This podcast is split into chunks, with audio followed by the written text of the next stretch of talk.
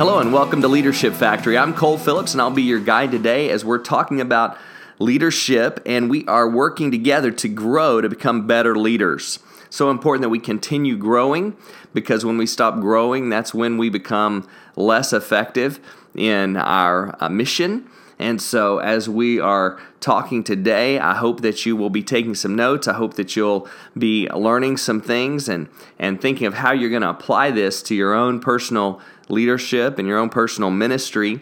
And if this is helpful to you, I want to encourage you to be sure to subscribe so you don't miss any of these episodes, any of these lessons on leadership, and then also share it on social media and share it with your friends. Uh, you can even leave, leave a review on iTunes and uh, or your favorite podcasting service so that uh, people will hear about Leadership Factory and what we're learning here together. And today we're talking about something very important, something that's going to hit home for all of us, and that is security, or better yet, insecurity. Because one of the biggest struggles in ministry and in leadership comes from personal security or insecurity. Leadership disasters happen every week because uh, of the issue of personal security and our own inward feelings of security. And we like to pretend the problems are uh, matters of theology or programming, but many times it comes uh, down to the emotional insecurity of the leaders. And these symptoms show up in all kinds of ways. Sometimes, because of insecurity, a leader may not be willing to confront a situation that needs to be confronted. The leader may not have a strong moral backbone. Leaders might get defensive when people start to disagree with them. They may withdraw from their responsibilities as a leader that causes other people to question their leadership. A leader may not have the character to stand up when someone doesn't like them or someone doesn't like what they're doing. So, because of this insecurity, the leader starts to believe lies about himself or herself and the people around them, and they begin to sabotage their own leadership. Proverbs 29:12 says if a ruler listens to lies all his officials become wicked. And so the lies may be out there from other people, what other people have said about you. They may be the lies that the enemy, the devil, is speaking into your head. The lies may come from your own uh, past, your own uh, thoughts, and your own insecurity. But it's pretty easy to see when we are insecure. Other people can see it, we can see it even in ourselves. Uh, but many times we don't see it because we don't want to be honest and see our insecurity. So we end up ignoring it. We pretend it's not there. We try to defend our thoughts and ourselves, and we start becoming defensive. We start to shift the focus to something else. Now, the good news is this is not a new problem. This is something we can see modeled throughout the Bible. Ordinary leaders struggled with all kinds of personal insecurities, and we can learn from what they faced and we can learn from their insecurities. So let's talk about how to spot insecurity in our lives. How do you know when you're acting insecure or when you're being insecure? And the first way is with comparison. Comparison is the first one, where we start to compare ourselves to others. Now, understand that comparison is always a losing game because when you compare yourself to someone else, you're either going to find people that you're doing better than and you're going to be puffed up with pride, or you're going to find some people that are doing better than you. And then you end up feeling insecure and doubting yourself. Either way, you've lost when you start to compare yourself to others. And, and the danger of this is that you ignore the unique role that you are called to play on the team. You also begin to ignore the unique role that others are called to play on your team. And we see this in the um, Gospels when Jesus talked about the workers in the vineyard in Matthew 20. And uh, what happened was the the workers who worked a full day got paid a certain amount, and then later on in the day, some uh, other workers began to work, and they got paid the same amount that the workers who worked all day were paid. And so the workers who worked all day, they began to complain.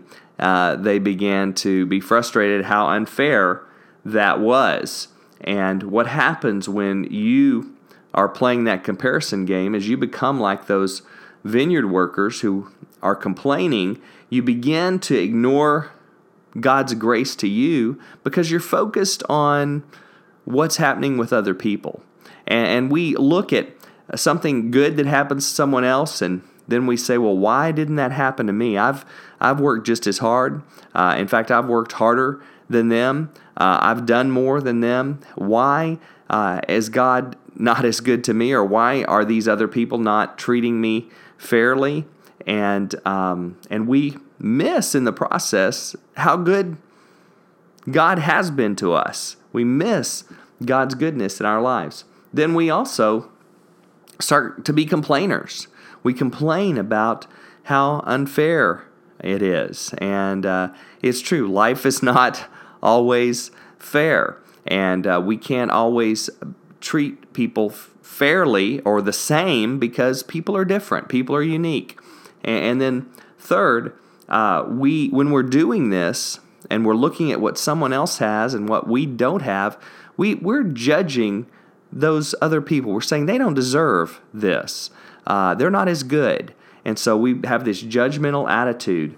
And what we see in the lives of the disciples, they did this all the time. In John 21 and verse 21, uh, it says, When Peter uh, saw him, he, asked, Lord, what about him? But Jesus said, If I want him to remain alive until I return, uh, what is that to you? You must follow me. So Peter's looking over at John and he's saying, What about him? And um, Jesus says, Look, you worry about yourself. So we have to stop playing the comparison game and just focus on what God is doing in us personally and what God wants to do through us personally. And then the second symptom or sign of personal insecurity is compensation. And compensation happens where you feel always like the victim and you've always got to overcompensate because you feel inferior, you feel less than. You have that victim mentality where you're always trying to prove yourself to yourself and you're trying to prove yourself to the people around you. The danger here is that you fail to trust God's control and you take matters into your own hands. This is what Jacob did in Genesis in chapter 27 and 32. And Jacob's name means trickster. So what happens is you're always trying to scheme. You've always got these ideas in your head about how you can get ahead and how you can get some personal recognition. And one of the things that I've learned that I hold on to and I remember when I'm tempted to try to gain personal recognition is this phrase let the game come to you. And you'll be amazed how when you stay focused on what God has uniquely called you to do, that people will recognize that and people will um, begin to give you these opportunities that you are desiring. And then the second thing that happens when you're uh, compensating is you start to fight irrational battles to get what you think you deserve.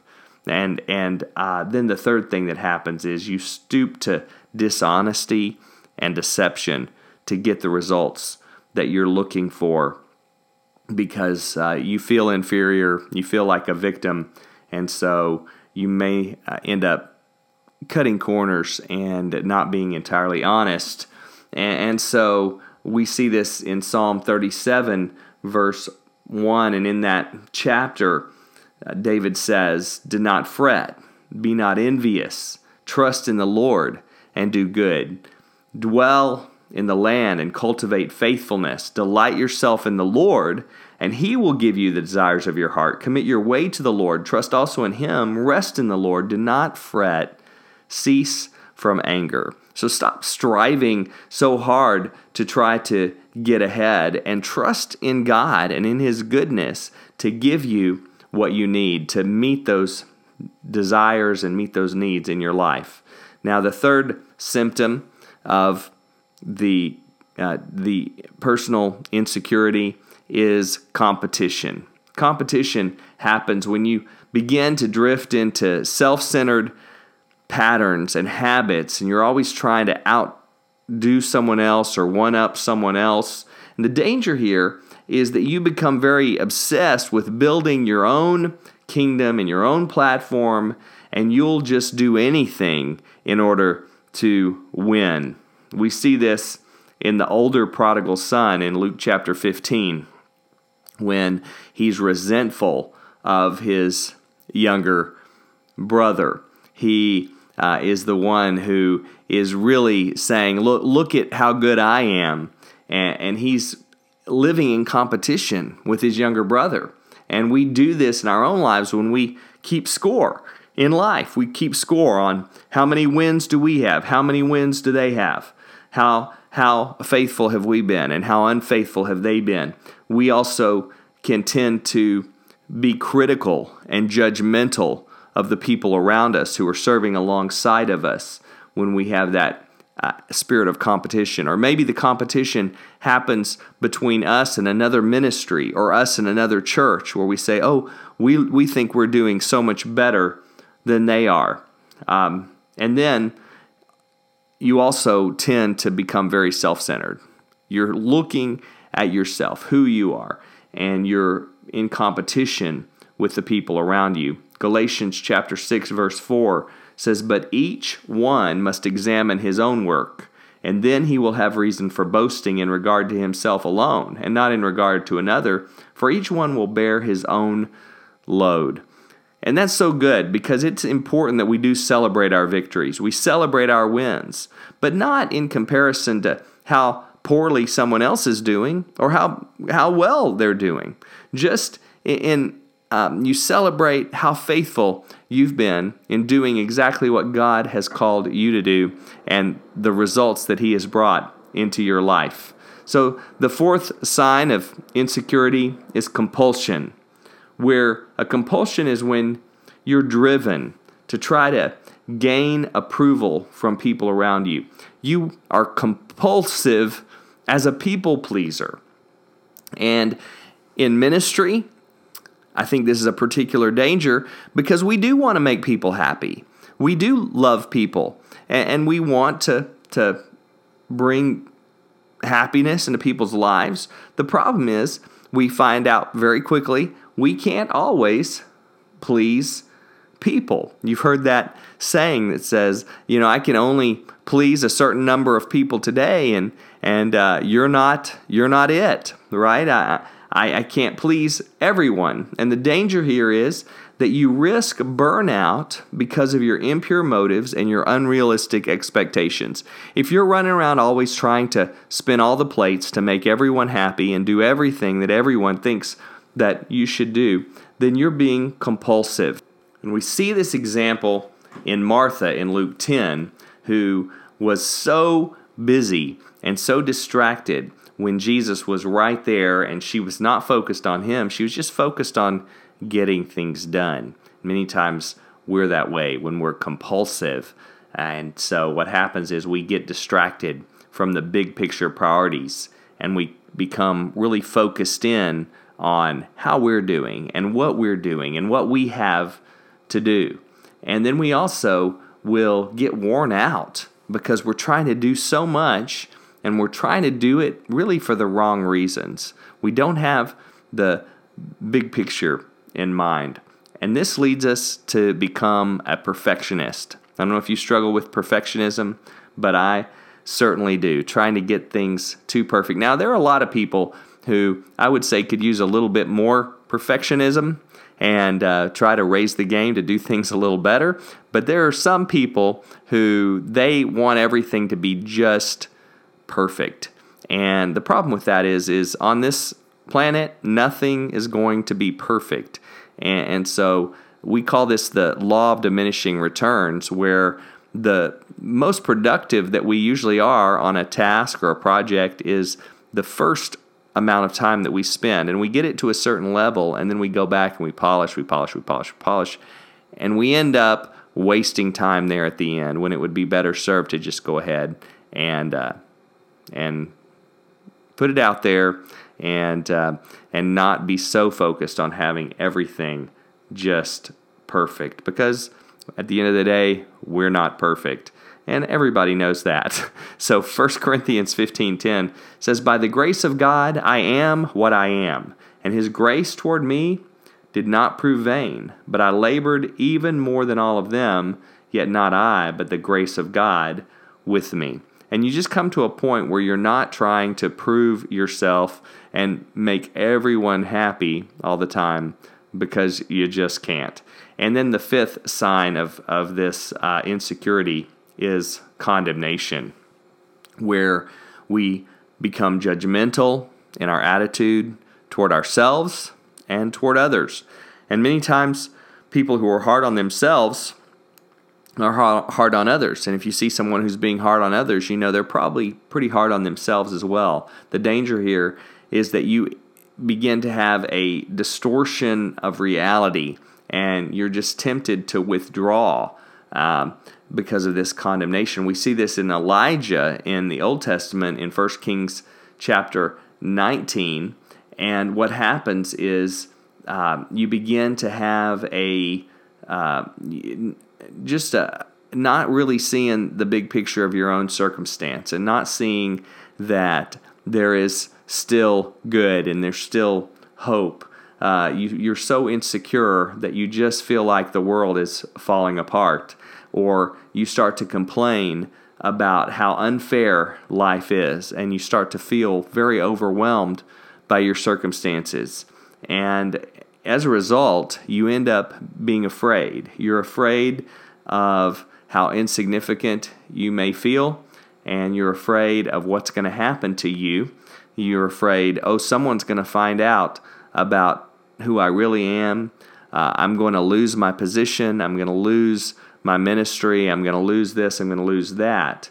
And, and, so when we have this condemnation attitude, it, it's something that uh, affects all of our relationships and, and keeps us from effectively leading other people because we're so judgmental of them and we become very judgmental of ourselves. So we want to remember what Paul says in 1 Corinthians chapter 4 verse 3. He says, "But to me it is a very small thing that I may be examined by you or by any human court.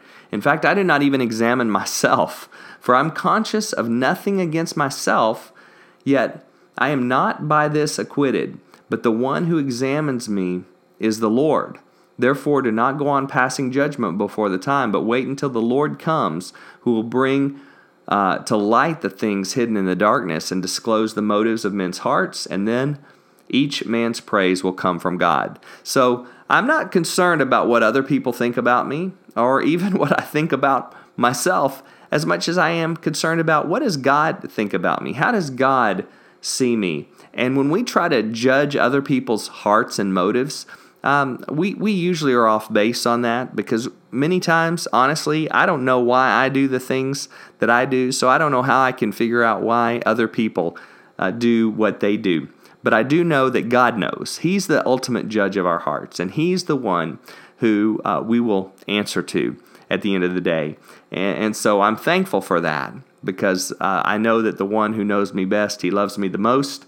And, um, and so I'm not going to live a life of condemnation. Remember, there's therefore now no condemnation for those who are in Christ Jesus.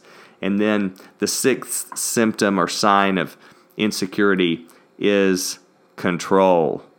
And we do this, we're trying to prove how important we are so we feel like I've got to take charge. I got to be the one that's controlling all the the puzzle pieces around me and I've got to make sure it all works out the way I think it should work out. Do we have any control freaks in the house?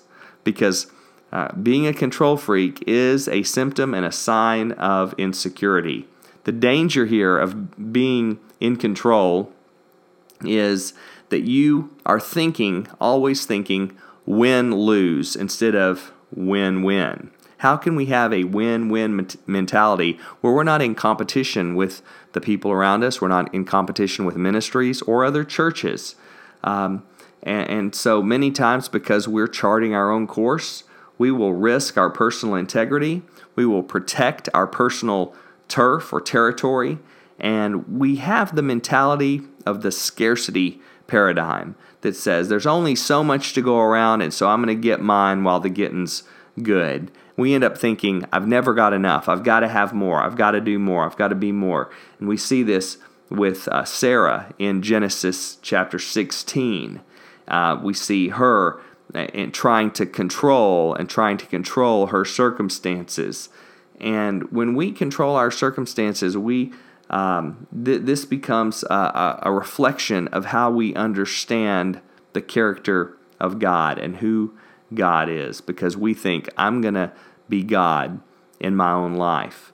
And what happens is I'm trying to seek out my outcome that I've chosen instead of God's outcome, and I start manipulating the people around me by trying to control them. Um, I also uh, will suffer from the martyr syndrome, where I uh, I think that I'm going to to throw myself on the fire so that I can get the um, outcome that I am trying to achieve. And we need to remember here when it comes to control, Jeremiah 29 11, that God is in control. And he says, For I know the plans that I have for you, declares the Lord plans for your welfare and not for calamity, to give you a future and a hope. Then you will call upon me and come and pray to me, and I will listen to you.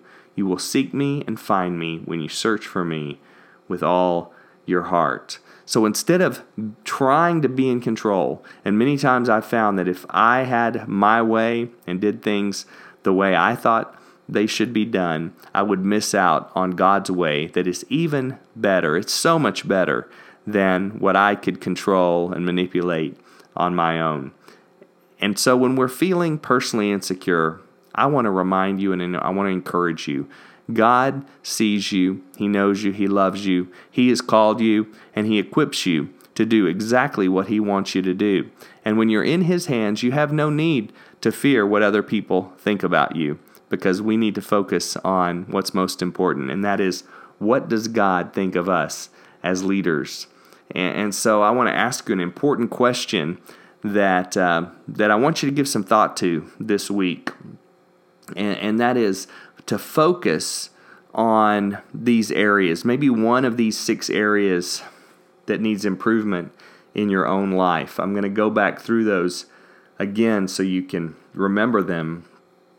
That is comparison, uh, comparing ourselves with others, compensation, where we're trying to overcompensate for how inferior uh, we feel, competition, where we're trying to, to be in competition with the people around us, compulsion, where we're driven uh, and we're trying to, to please people, condemnation, where we're judgmental of ourselves and other people, or control, where we're trying to manipulate and control the people around us. So think through those and, and Ask God to help you become more secure, to see yourself as He sees you.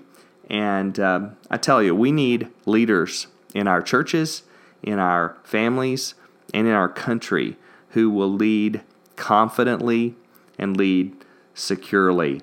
And so I want to thank you so much for listening today. And uh, I do want to encourage you to subscribe to join me again next time as we continue uh, this leadership factory. And I want to thank you so much for being with me today. And I hope you've learned something, and I hope you'll share this with your friends so they can learn something as well as we grow together in our leadership.